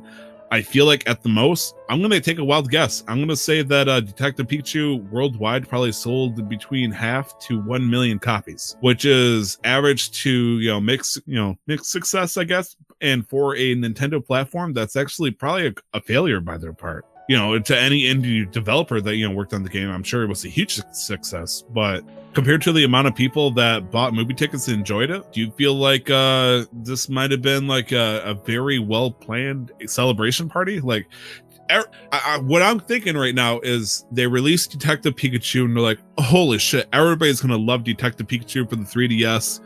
Ah, fuck the Switch, you know, let, let people enjoy it on 3DS. Everybody's gonna buy it. Let's make a fucking movie over it. They make them, you know, they start working on the movie. It's like, no, not as many people bought Detective Pikachu. Hmm the Nintendo executives is like, hmm, we are going to sell gangbusters with this movie because everybody's going to love it. Mr. Mime Mystery Juice at 7 Eleven, we are going to advertise the shit out of it. Everybody's going to know the name Detective Pikachu. They released a movie, movie comes out, movie does very well, I'd like to think, for its standards. And they're like, let's keep going. We had it in the plans, Detective Pikachu 2 for the hopefully the switch actually. I don't it, it actually it does say it's uh sw- it's it's exclusive for the switch. No so i'm just re- so i don't know yeah. if you if you already knew about this but i'm just realizing that the movie is based on the game. Did you not realize that dude? No. Look you are not the only person that like that thought about that because it, it when you when you look at the trailer for detective pikachu for the 3ds because i've never actually seen the actual gameplay footage it looks remarkably similar with uh, how things are handled. So yeah, uh, pretty much anybody who watched the movie got the uh, the uh, economical, uh, cheaper version of how to play the game. So when All Nintendo right. talks more about Detective Pikachu 2, we're like, if you watched the great acclaimed, you know, critically acclaimed movie Detective Pikachu that's out in theaters and soon in Blu-ray, you don't even need to play the first one. Ha ha! you are smart and witty, kind sir and Detective Pikachu 2 will be ready for you to enjoy on the Nintendo Switch. also, Switch. it's also important to note that there was a two-year gap between the Japanese release and the worldwide release of Detective Pikachu. Uh, at, at the video game. What do you think that is? Um, probably because they knew that it wasn't going to do so well. But the only reason they put it out worldwide is because it was getting closer to the Detective Pikachu movie. Damn, Nick. Damn. I mean, that's uh, very pessimistic, but also, you know, realistic of you. Jesus. I mean, how well do the spin-offs do compared to the core RPG games? So why would Japan even like? Why would they even make uh, the effort to make a certain number of copies and ship it over and just not have it do so well? I mean, is it a spin-off or is it a niche, you know, version of the title? It's technically a spin-off, but when it comes to Pokemon, they've actually, you know, had a 50-50 shot of being like wildly successful. I mean, Pokemon Pinball, Pokemon Mystery Dungeon, Pokemon Snap, uh, you know, way back in the day, Pokemon Go, uh, and then all the Pokemon games that came out on the phone, uh, that that fucking Pokemon puzzle game, or that was that Lego block looking motherfucking game that came out on the Switch. Quest. The Pokemon Quest. I mean, I th- I'm pretty sure they made money, even though that game was fucking free. I know they got at least fifty bucks out of somebody. I don't know who, but uh, probably Brandon. yeah, sure. fucking Brandon. Uh, but yeah, Detective Pikachu was one of their bigger gambles, and it didn't pay off wildly as they were hoping on the 3DS. So I, I think this is Nintendo hunkering down, saying, you know what, we can fucking do it. We just got to pump more money into it, kind of like uh, Transformers at this rate. Yep. Um, So going off that, the next notable thing that they announced was, um, uh, well, they they did a few other like general housekeeping announcement. There's some uh, new merchandise, a couple new Pokemon centers opening up in uh, parts of Eastern Asia. Um, uh, Pokemon Quest China, which is Pokemon Quest but for China, um, is coming out soon. Uh, that's that's all I can tell you about that. And then we've got Pokemon Home, which I'm particularly excited for. Which I'm glad for you because this means that there's potential for you to continue the sweet and holy living Pokedex that you got going on. Well, it started with the uh, I think it was called the Pokemon Transfer uh, app on the Nintendo DS, where using uh, I had the DS Lite, where using the dongle you can plug in a um, uh, Game Boy Advance cartridge and transfer over Pokemon from Generation 3, Generation 2, and Generation 1 via Fire Red, Leaf Green, Emerald, Ruby, Sapphire into Generation 4 and up. Um, and then they released Pokemon Bank uh, when Generation 4 and Generation 5 uh, were available on the same platform, and you mm. needed to transfer Pokemon in between them. And then Pokemon Bank uh, was also a cloud service, so it allowed you to transfer Pokemon between Generation 5 to Generation 6, which was on the 3DS, um, and also allowed you to carry forward on the same device using only the one slot between Generation 6 and Generation 7. So I was pretty much certain that they were going to have something for uh, the Switch when Sword and Shield came out. I'm just glad that. Uh, I'm just really excited that um, your legacy can continue. I'm, I'm my, my, legacy can continue. I am not a competitive Pokemon player. I've always played the game. I just ca- I just have them all. That's it. That's my legacy, and that's the one thing. Like in terms of gaming, that's going to be my highest accomplishment. Um, and so the fact that I can transfer over from the 3DS from any of my games from Pokemon Bank uh, to this new app called Pokemon Home that's going to be on the Switch sometime in 2020. Uh, but and and still and then carry over from uh, if I've caught any from uh, Let's Go Pikachu Eevee, and then carry forward from uh, Sword and Shield, and and complete my my living dex. It's gonna it's it's exciting. Um, it is important to note that from Pokemon Go, you can also transfer Pokemon Go. By the way, uh, from yes. Pokemon Go, from Pokemon Bank, from any of your 3DS games, from Let's Go Pikachu and Eevee, it is only a one-way trade, as has been the case with Pokemon Bank and the Pokemon Transfer app. Um, so be prepared for that uh, but it is a two-way trade between Pokemon Sword and Shield. And I would assume now that we're on a platform with more um, basically more technology where we can actually do more in a cloud service like this. I, f- I would bet that with later titles that are going to come out, later core titles, there'd be a little bit more two way communication, I think. Hmm. There's two things I want to note of, of concern about this whole thing. Yep.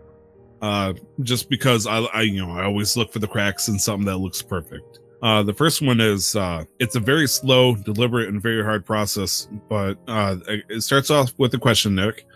Is there a way to successfully get Pokemon from Generation One to you know Pokemon Sun and Moon? If I wanted to uh, play a Pokemon, or let's say I start off Pokemon Leaf Green, could I get my Bulbasaur from that game transferred over through Pokemon Sun and Moon through a series of different you know game trading sequences? Leaf Green specifically? Okay. Oh, I was just talking about like the first generation to get. Okay, no. So it's so it's easier, easiest from generation three onwards. Okay. Um. So. Uh, so Mega gener- Sapphire and uh, sorry, Alpha Sapphire. No, I'm talking about the actual Generation Three games, so Game Boy Advance cartridges. Okay. Yeah. So, so you need a Nintendo DS Lite, uh, a Nintendo 3DS or a 2DS, and now a Switch but with a uh, cartridge, let's say a save file of um, you know fire green, uh, fire fire green, fire, fire fire red, fire red. Um, the, the shiny fire green, of course. Yes, shiny, yeah. You have your Bulbasaur. You want to uh, trade it over. Uh, you plug it into your DS Lite with one of the Generation Four games. Um, yep. I don't know. I think it might work with the Generation Five games too. I'm not sure. Uh, but the dongle app was definitely there for the Generation 4 games. Uh, something called Pokemon Park. You'll be able to transport it over. And then yep, from Generation 4 to 5, you use the Pokemon Bank. And then from Generation 5, you use the Pokemon. No, again, you just put it in the bank. And then you just go head into Generation 6 on your 3DS and then just transfer it out. So I'll uh, summarize it to me in a simple answer. Is it possible? Yes. Okay. So does that mean somebody who could have cheated the characters into the you know the original game, which in this case would be Ruby and Sapphire, could they create a character using the Game Shark or something and then get No. this? You don't think so? No, they have uh, no. Even with Pokemon Bank, they have uh, uh, it checks uh, the authenticity of each Pokemon that you transfer in. I mean, what what happens if you?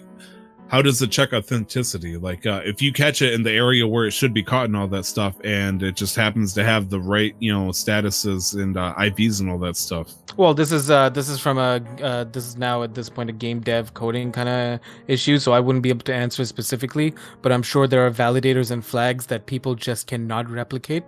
Uh, maybe they just don't know how, or they haven't found out how.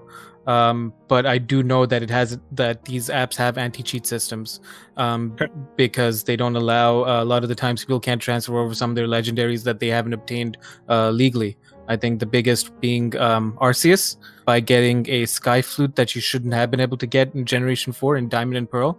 Um, and so you're able to access um, Arceus's temple and then capture him. So, and I don't think people have been able to transfer him over. Okay, fair enough. Yeah. Uh, I mean, that was just uh, a you know, concern. Uh, the other one I was thinking was uh, it it shows a friendly little picture for you know dummies like me as to you know what what systems can you transfer to the Pokemon Home Cloud service, and you know it shows all these good ones, but it only shows one one game or one game series where you can actually put Pokemon back. So it Yeah. means uh, it's pretty much a one way thing. You're gonna suck out Pokemon from Pokemon Go and from the Pokemon Bank for the 3DS. Pokemon Let's Go Eevee and Pikachu, and you can also pull it from uh, Pokemon Shield and Sword, but you can only put them back into Shield and Sword. Yep. So it's a one-time transfer if you want to pull it from, you know, uh, Sun and Moon and all that stuff. Yep. Isn't that a little concerning? Wouldn't you think that they would allow people, if if you wanted to, for some weird reason, pull a Pokemon that is on Sun and Moon from you know Sword and Shield, and then move it over to you know the 3DS? Well, I mean, this was the case with uh, Pokemon Bank as well. Uh, with uh, when Sun and Moon support was announced for uh, Pokemon Bank, um, then it stopped being the case where you could do back and forth with X and Y, and then you could only do back and forth with Sun and Moon, Ultra Sun and Moon, and yeah, like uh, uh, this has always been the case for Pokemon Go. Let's go Pikachu and Eevee. My guess is that because you're working with stupid stats in Pokemon Go and Let's Go Pikachu and Eevee, when you transfer it over to an actual game, the stats change accordingly. Um, so transferring back, I guess, would be too much work and just not worth the hassle to make that happen, uh, because they don't actually reflect the true nature of the Pokemon uh, in Let's Go, in Pokemon Go and Let's Go. Um, whereas with um, uh, the the older games, um, that I think is a generation a generational thing, and to, to prevent people from being able to send over Pokemon that don't exist in the game. Okay, fair enough. Yeah. I'm sitting under the uh, very outdated archetype where uh, Pokemon Gold and Silver first came out, and you could trade Pokemon from Pokemon Red and Blue over to Gold and Silver, but uh, usually, unless you have it specifically very perfect, you can't send them back. To where, uh, but you still could. It, like if you took a red Rattata, the only new tackle that was level three from Gold and Silver, you could send it back to Red and Blue. But the moment it learned a move that it only knew in Gold and Silver, you couldn't send it back. And so Right. I was hanging on to that very, very like uh, bare thre- uh, thread notion that maybe they should be able to do it if they have it under the right circumstances. But I guess the big question is if you're transferring Pokemon to Pokemon Home from the Pokemon Bank specifically from 3DS, like uh, you accept this is going to the Nintendo Switch. This is not going to stay on the 3DS anymore. Uh, how do you feel this is going to affect the 3DS in the long run? Like, uh, like Pokemon has probably been one of the big five that's been keeping the 3DS very strong. Right. Um, I mean, probably. an acceptance, dude. I mean, it's, it's the same situation with the DS, uh, same situation with the Game Boy Advance, same situation with the Game Boy Color.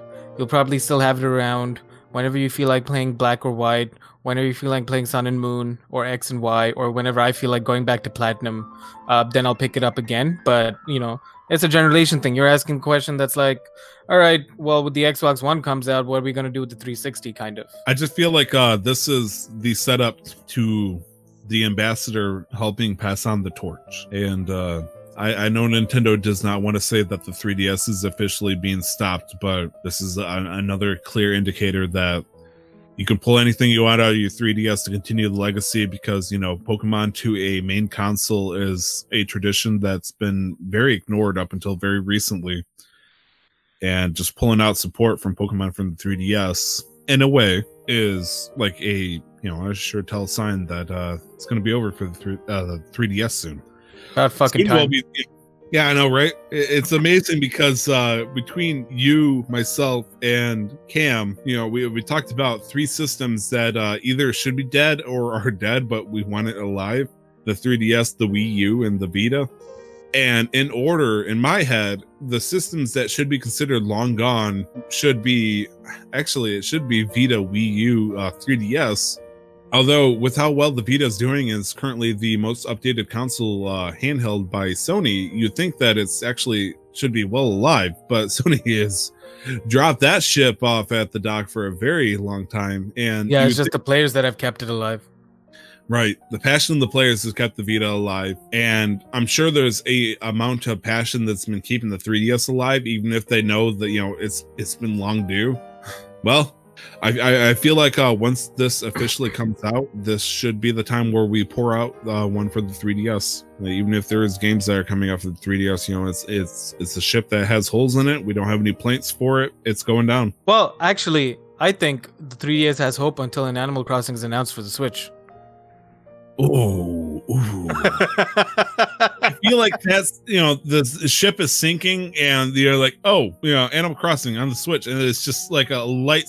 I mean it, it's been announced on the Switch hasn't it? Thanks to I don't. the- I don't believe it has. I know it has been, but I don't believe it has because we don't have any more information on it, and people are upset. So I'm just gonna s- pretend like Animal Crossing has not been announced for the Switch.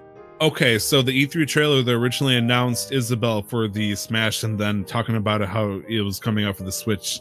You're going to deny the allegations until Nintendo actually presents proof. I think that's fair.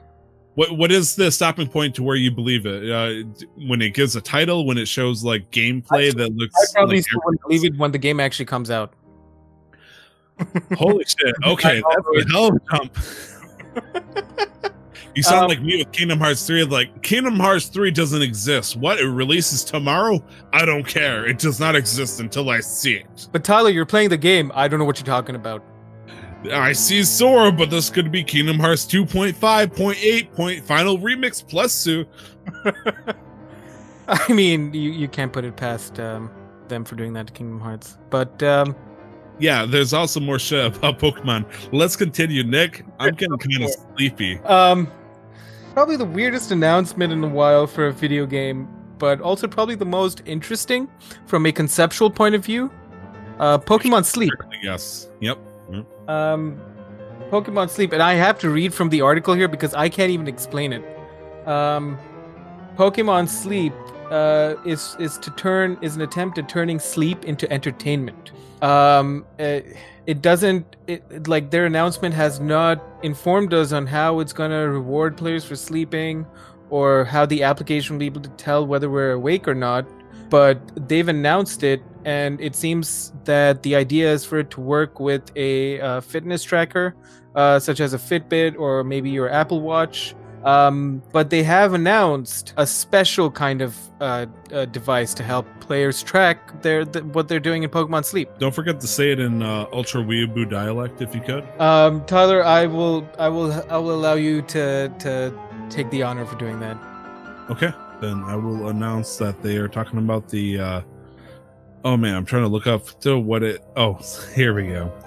Uh, even though this game is coming out for you know it's called Pokemon Sleep and all that stuff, they are announcing a new piece of hardware called the Pokemon Go Plus Plus.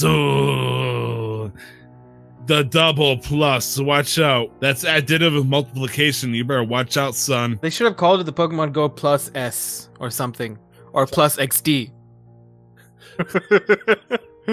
I, I feel like if they said Pokemon Plus X, the show that it was multiplicative or something like that, just show you know there's a higher chance of there being more to this and the concept. I don't know what the fuck they're thinking. you know, if you if you put the plus sign next to the word plus, it's double plus. It's not exponentive, but whatever. Okay, so Pokemon Sleep. Nick, have you seen the uh, TV show Futurama? no, but I'm familiar with it. Okay, there's a section in one of the episodes where somebody's sleeping and they're dreaming, and it turns out that in the Futurama, people can buy commercials and advertisements for people when they're dreaming. And I feel like Nintendo has hatched the code.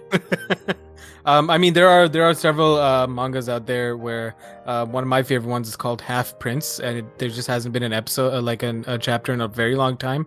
Uh, but basically, uh, you you put on like a little headset, like a VR headset, and when you go to sleep, you enter this MMORPG, right?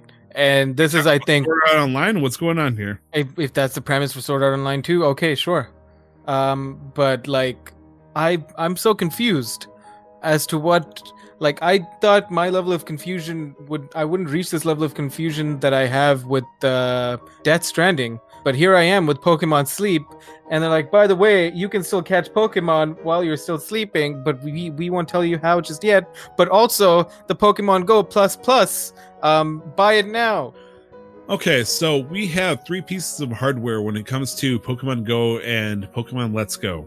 Uh, two of them are re- released right now. We got the Pokemon Go Plus bracelet, which Yeah. uh, if people don't know, I'm going to show right now. Simple bracelet has a weird teardrop design that is in the shape of a Pokemon, or sorry, Pokeball.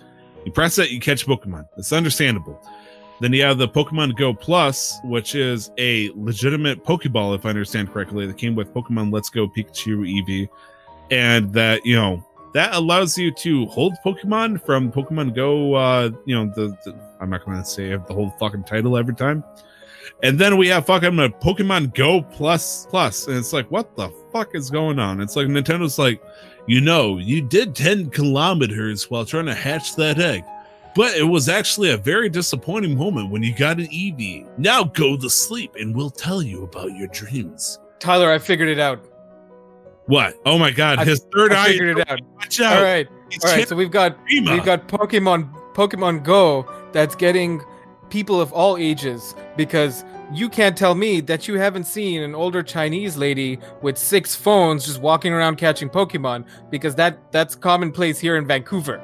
Now, okay, yeah. Pokemon Go is encouraging people to get out there, walk, catch Pokemon, trade with friends, and it's getting people to be a little bit more active. And now Pokemon Sleep is gonna get people to fix their sleep schedules. So what if the game rewards you? You get five free Pokemon if you sleep for six hours every night. Oh man, and the next game is Pokemon Breathe. And then it's Pokemon Eat, where you have to kill the Pokemon and cook them and eat them. Nick, holy shit, that escalated quickly. Nintendo is uh, finally found, you know, the found the mystery to enter, entertain people to walk around and do something. and fix their lives. And then we're also expecting Pokemon Breed, which is actually a dating app for Pokemon, Pokemon Go players. Hi, I'm, uh, I'm a shiny Pikachu, naughty nature. Actually, I'm more of a Charmander, uh, you know, uh, cautious nature. I don't think we're gonna work out. Oh god, oh god, fucking Pokemon! I've cracked the code, Tyler. Holy shit, Nick! Your third eye is open. Nintendo, Nintendo's gonna be at your footstep. You better watch out. I thought we had it with mechanical cow terrorists, but uh, man, fucking Pokemon breed, Pokemon. Tell me, they, Tyler. Tell me they haven't thought of something like that. They Oh, fucking your ass have- the the 50 person table that's surrounding in the office that is Nintendo executives right now. You bet your ass there has been one talk where one, you know, Japanese businessman or woman, you know, 2019, don't judge, is like, what about Pokemon breed? We give them bonus if they use condoms, but when's, you know, let let them hatch their own egg. It's a nine month egg. Oh, just shit like that. Yeah, I can see it. I can see it. I've drank enough Canada House to where I can see it. I can fucking see this, Nick. I'm seeing colors. Um, so so that's Pokemon Sleep, and we've got one more on the list, which to me sounded pretty interesting. Um, Pokemon Masters. Pokemon Masters, holy shit. A uh, potentially awesome looking uh, mobile game coming out for Android and iOS. Um, uh, the the article which we got from uh Game Crate, by the way, thank you very much for the article. Uh, lists that Pokemon Masters looks like a gacha style game, um, and you can play basically gym leaders and um, Elite Four members and Pokemon champions from all of the games so far. Um, it, it's pretty interesting. I want to point out that uh, the people that are working on this game are the same people that worked on Fire Emblem Heroes, Animal Crossing Pocket Camp, and Super Mario Run, which is every Nintendo game. Well, not every. There's a couple of Pokemon, uh, you know, puzzle and side quest games that came out for the uh, mobile platform.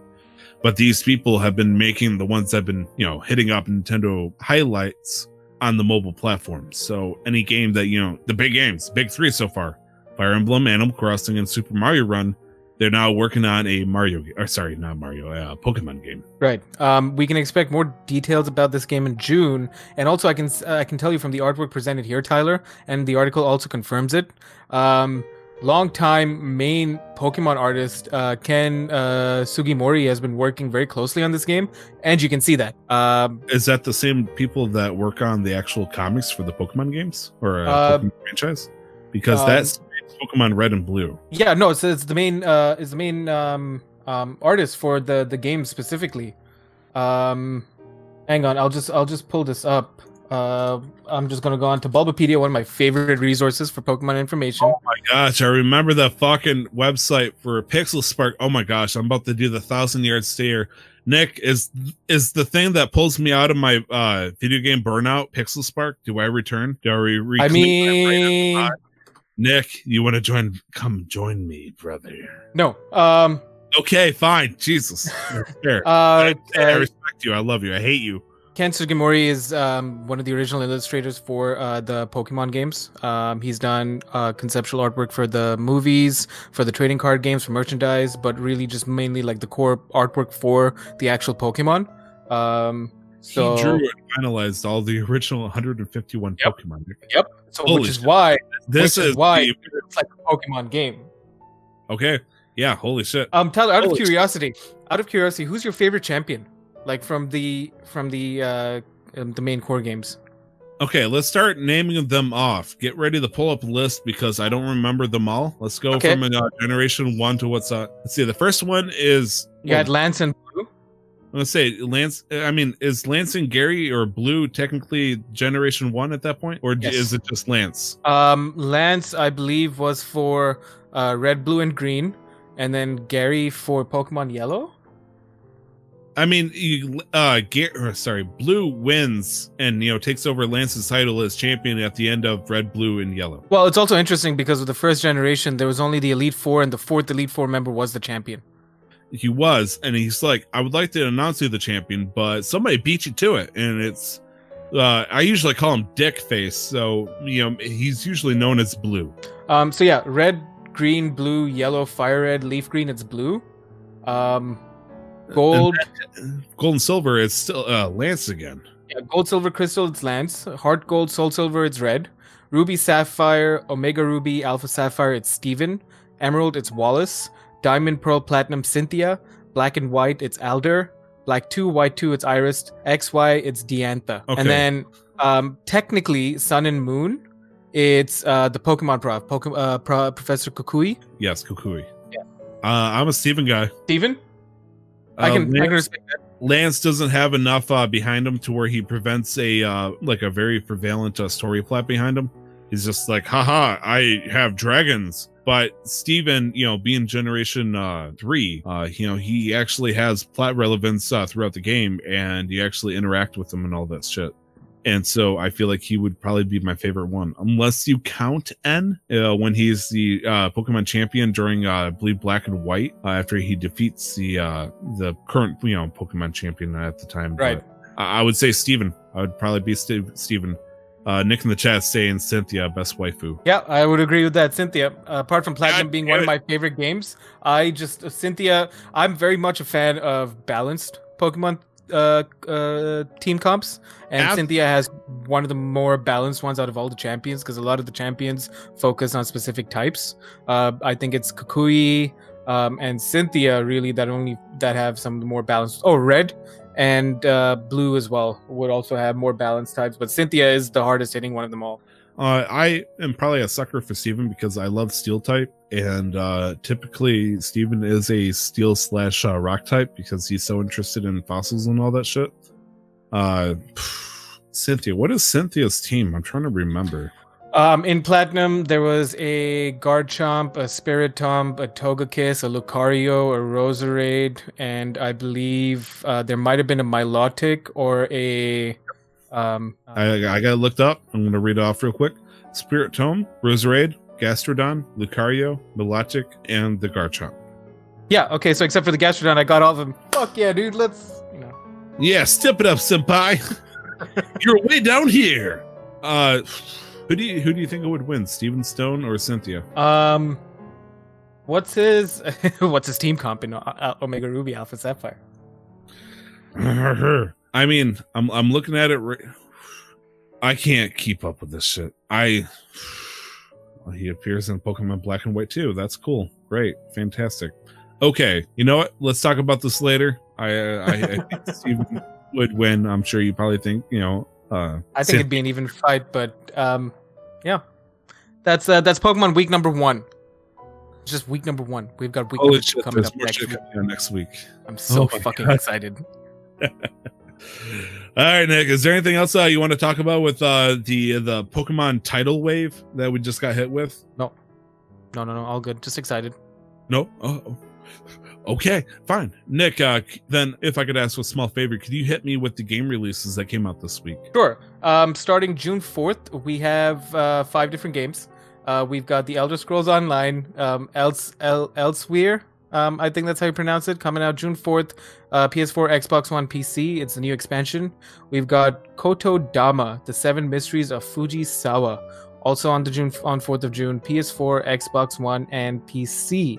Um, I know nothing about Kotodama, Tyler. Uh, the good news is, if it makes you feel any better, I have no idea either. Uh, That's that's fantastic news, Tyler. what is? Um, I mean, Fujisawa sounds like a city in Tokyo, but I mean, I had a 50 50 chance of whether or not that's right or not. All right, so you ready for this? Yep, hit me with it. All right, so, coming out on PS4, Xbox One, and PC on June 4th, which is going to be a couple of days. Uh, oh boy, I'm to read uh, the bullshit that this thing's about to hit me because it looks like a visual novel in the way. Uh, welcome to Fujisawa Academy, an occasional, sorry, occasional. Yeah, sometimes we're open, educational institution where nothing is as it seems, and every pupil hides a dark secret. Yeah, this fucking visual novel screaming right now. Having made a pact with a demon fox and bestowing you with the power to see the truth behind the lies, you must uncover the sinister truth behind the seemingly normal facade. Cool. So, it, the genre is adventure. This screams fucking yeah. This is a fucking visual. It's a novel. visual novel. All right. Uh, next game coming out also on the 4th of June. We've got The Legend of Heroes Trails of Cold Steel 2 Relentless Edition. Um, this appears to be a re release of the popular uh, action RPGs uh, uh, series uh, coming out for the PS4.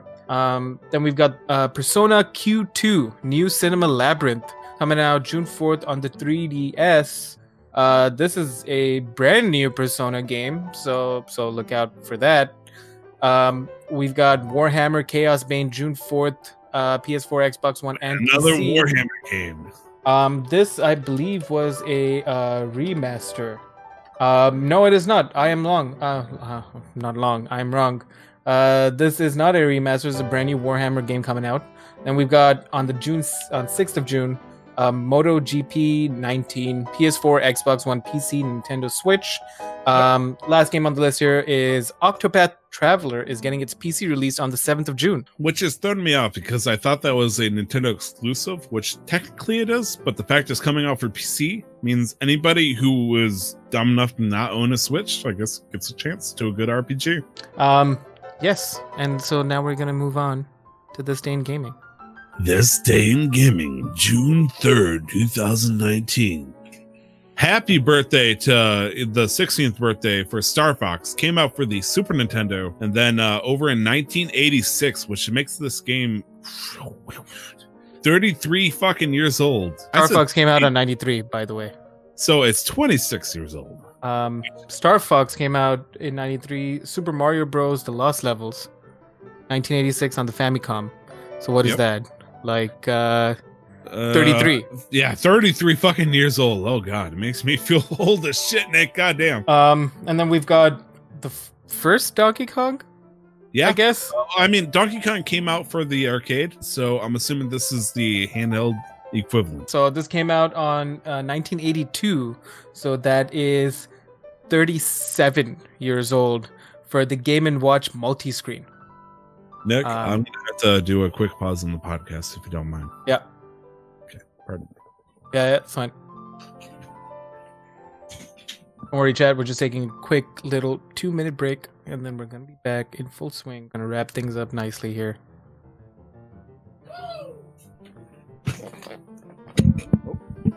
Welcome back. Thank you, sir. Sorry about the the out of character role playing there. Good. All right, you were saying, sir? Um, yeah. So this last game on the on the list is Donkey Kong uh, that came out in 1982 for the Game and Watch multi-screen. So Right. that would make it 37 years old at this point. Holy shit! Well, thankfully, that's way behind my you know beyond my time, so I don't feel as Right. bad. about Or being- so you claim. The fuck are you trying to say? Uh, nothing, old man. Are you trying to call me a relicanth? I mean, at least then you'll have somebody closer to your own age. You can find me on Twitter at two times. Tyler. all one word, no letters. Uh, sorry, all letters, no uh, no numbers. Two times Tyler. Uh, baby child, where can we find you? Uh, you can find me on Twitter, Instagram, and Twitch at LR Warrior 11. Um, all the same, one word, LR Warrior 11. I want to announce in the chat. Uh, good, you know, close and kind friend of similar age says, "Screw you too, Nick." That's fair. That is also fair. So, anyways, you can also find us on Twitter at MasterQuestPod. You can also email us at casualmasterquest at gmail.com. And you can find us on Instagram. Just search for Casual Master Quest on either, uh, sorry, Instagram and Facebook. Uh, Nick, is there any last uh, things you want to say before we uh, wrap up the show here? Um, yeah, it is. Um, um, we've we're entering the period of time now where I'm gonna start uh, promoting uh, St. Jude's pretty hard. So go to guardiancon.co, look for the donate tab, and just consider uh, giving a little bit to this awesome cause because they fight childhood cancer.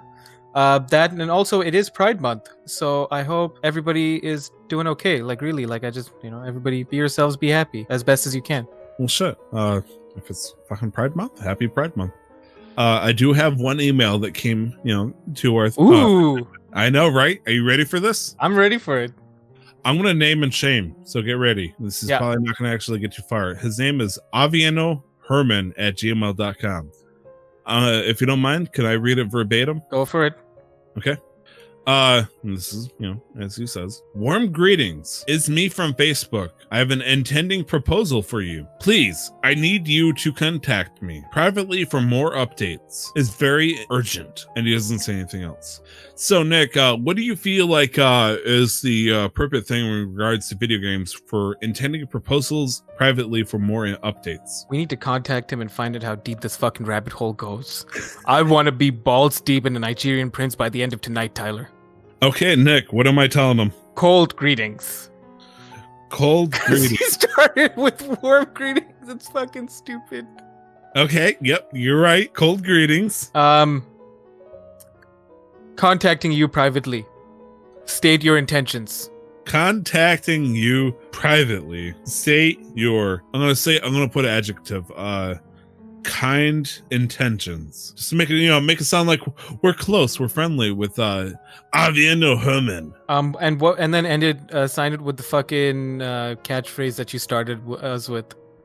oh my gosh what was the ca- uh, catchphrase nick you can't say that if I, you don't remember the I can't remember it. I can't remember it. okay uh do you want me to do a random catchphrase Do again another random one. Yeah.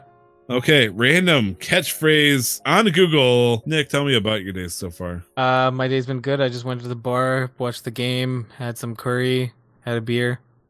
All right, I got a catchphrase, and it says, "You could kick my ribs." Okay, Yep, I'm. Let's run with it. uh, should I say? Yeah, I guess I should say Casual Master Quest. Okay, so, uh, his letter to us says, "Warm greetings is me from Facebook, and this is each line when I pause. I have an intending proposal for you. Please, I need you to contact me privately for more updates. Comma, it's very urgent. Urgent, and not urgent." We're not sea creatures. And so I say, cold greetings. Contacting you privately, state your kind intentions. You can kick my ribs. Casual Master Quest. I feel like that fits in quite well. I, I think we should contact. Uh, we have had our second email for the fucking, you know, the entire time of this fucking podcast. Holy shit. uh Nick in the chat's like cold salutations. Okay, and send him a dick. uh I'm gonna hold on on both of those because I feel like there's more to be, you know, more fun to be had next week. I feel like we have. I hope so. You know, I- I'm not gonna shoot for you know the Nigerian prince. If I could get you know Uganda or something like that, you know Botswana, just take what you can get. Okay. 100. percent All right. Uh, that was Nick. This is Tyler. we had another fucking episode of Casual Master Quiz where Tyler like slowly slipped in a, a lot of liquor. Actually, not enough to get him drunk, but he is on his way there and he's having the fucking time of his life. This is Casual Master Quest. We will see you next week, and I hope you had a good time. We'll see you next week. Don't forget to never stop the Bye-bye. grind. Oh yeah, okay. Well, I was setting you up. Okay, I'm sorry. I'm sorry. I did it. You did it. Sierra, the princess is here. This beat is.